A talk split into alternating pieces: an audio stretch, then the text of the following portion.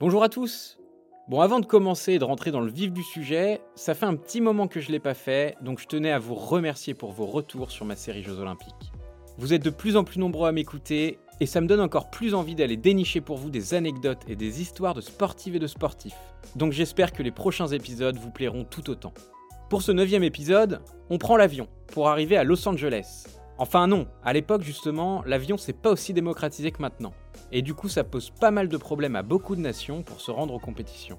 Pour toutes les équipes européennes par exemple, le trajet s'est fait d'abord en bateau pour allier la côte est américaine, un voyage d'environ une semaine, puis en bus pour rejoindre la Californie, soit pas loin de deux semaines porte à porte. Si on ajoute à ça le fait que tous les pays du monde subissent de plein fouet la crise économique due au krach boursier de 1929, on a donc une édition avec un nombre d'athlètes en chute libre, puisque le nombre de participants est alors le plus bas depuis les Jeux de 1904. Malgré cela, le niveau des compétitions reste en hausse, et une femme notamment a marqué cette Olympiade de son empreinte.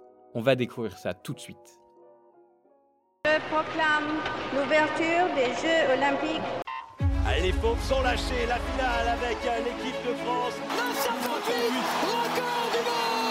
the gold medalist and Olympic champion. Et là, c'est un rêve qui se réalise, c'était juste un rêve.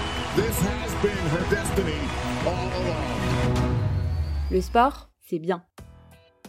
Contre vents et marées, et malgré la catastrophe économique que connaît le monde, mais également la montée des extrêmes dans pas mal de pays d'Europe, les JO sont bien organisés dans la ville californienne de Los Angeles. La Maison Blanche d'ailleurs a tenu à maintenir ces jeux pour offrir un peu de divertissement au peuple américain, qui va, durant cette quinzaine, tomber amoureux d'une athlète, Mildred Didrikson. Alors attention, je préfère vous prévenir tout de suite, mouillez-vous la nuque, parce que Mildred Didrikson, c'est sans aucun doute la plus grande sportive de tous les temps, du fait notamment de sa polyvalence sans égale. Si on devait rapidement résumer sa carrière, on peut dire que ce serait un mélange de Michael Jordan, Tiger Woods, Lorman Odou et Kevin Mayer. Et franchement, c'est presque pas exagéré de dire ça, tant elle s'est illustrée dans quasiment tous les sports possibles. Vous me croyez pas? Eh bien vous allez voir. En dehors du sport, elle a aussi gagné plein de concours nationaux de couture, puisqu'elle était aussi styliste. Non vraiment, je vous jure, elle était super forte dans tout ce qu'elle entreprenait. C'est sur les parquets que débute sa carrière de sportive, puisqu'elle joue dans l'équipe de basketball de son entreprise, une compagnie d'assurance de Dallas qui l'avait recrutée uniquement pour ses qualités de basketteuse.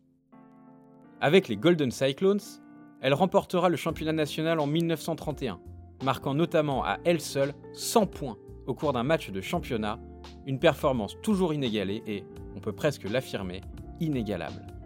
Elle sera d'ailleurs à la fin de saison logiquement élue meilleure joueuse du pays. Allez, le basket, c'est fait.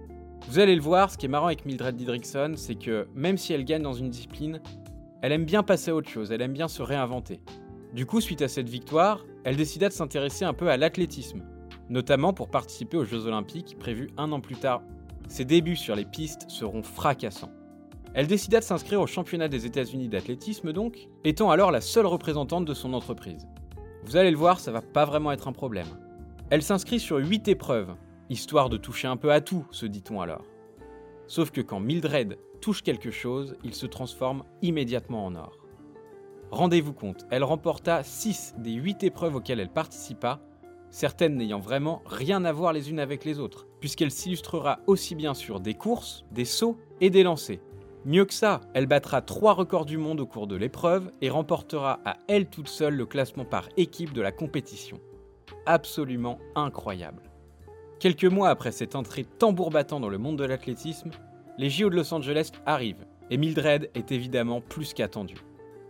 Bon, malheureusement pour elle, elle n'a le droit de participer qu'à trois épreuves, parce que même si les épreuves d'athlétisme sont autorisées pour les femmes, on considère qu'elles ne sont pas capables d'en faire plus que trois, selon les décisions de ces bons vieux machos du CIO. Elle ne décevra pas ses supporters, puisqu'elle remporta deux médailles d'or sur le 80 mètres haie et le lancer de javelot, en battant le record du monde de ces deux disciplines. Pour la troisième épreuve, il faudra une décision arbitrale très contestée pour l'avoir échoué au saut en hauteur.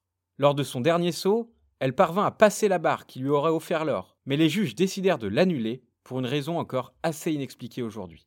Bon bref, vous l'avez compris, quand elle était inscrite à une épreuve d'athlétisme, ses concurrentes devaient un peu tirer la gueule. Alors ça, c'est injuste. C'est vraiment trop injuste.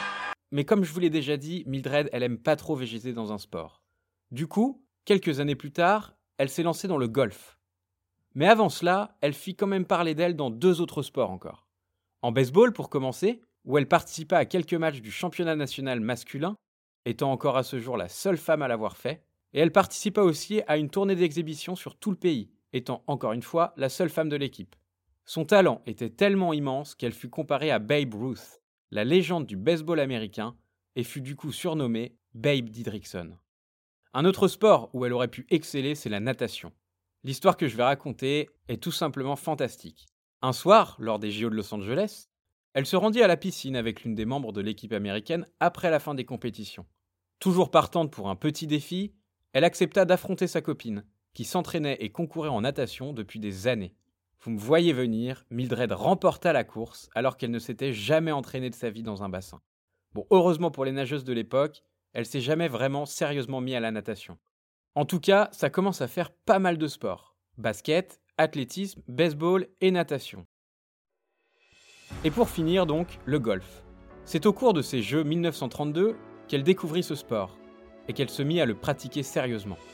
Elle s'imposa dans le deuxième tournoi auquel elle participa, devint la première femme à participer à un tournoi normalement réservé aux hommes et remporta au cours de sa carrière 41 tournois considérés comme appartenant au LPGA Tour, la fédération de référence, dont 10 tournois majeurs, l'équivalent des grands chelems en tennis, entre 1940 et 1955.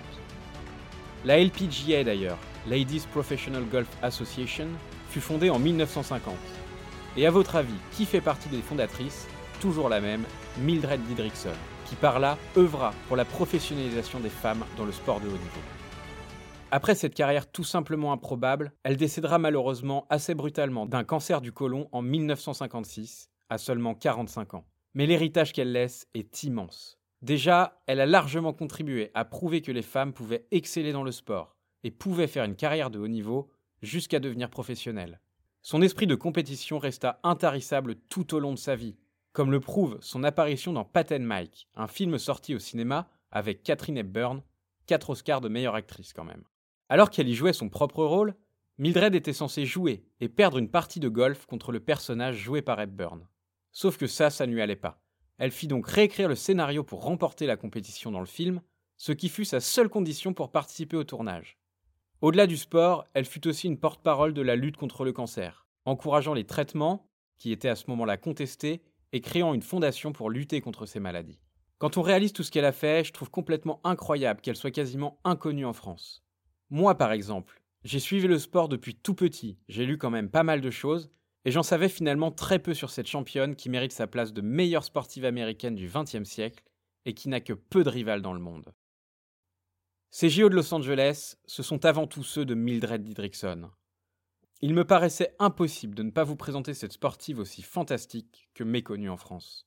Ses performances immenses, sa rage de vaincre, sa polyvalence et son charisme en font un symbole de l'évolution du sport féminin au cours du XXe siècle. D'un point de vue plus global, ces Jeux olympiques verront l'émergence du Japon, qui remporta 7 médailles d'or, dont 4 en natation, et de l'Italie, qui finira deuxième au classement des médailles. Derrière, je vous le donne en mille, les États-Unis, comme toujours.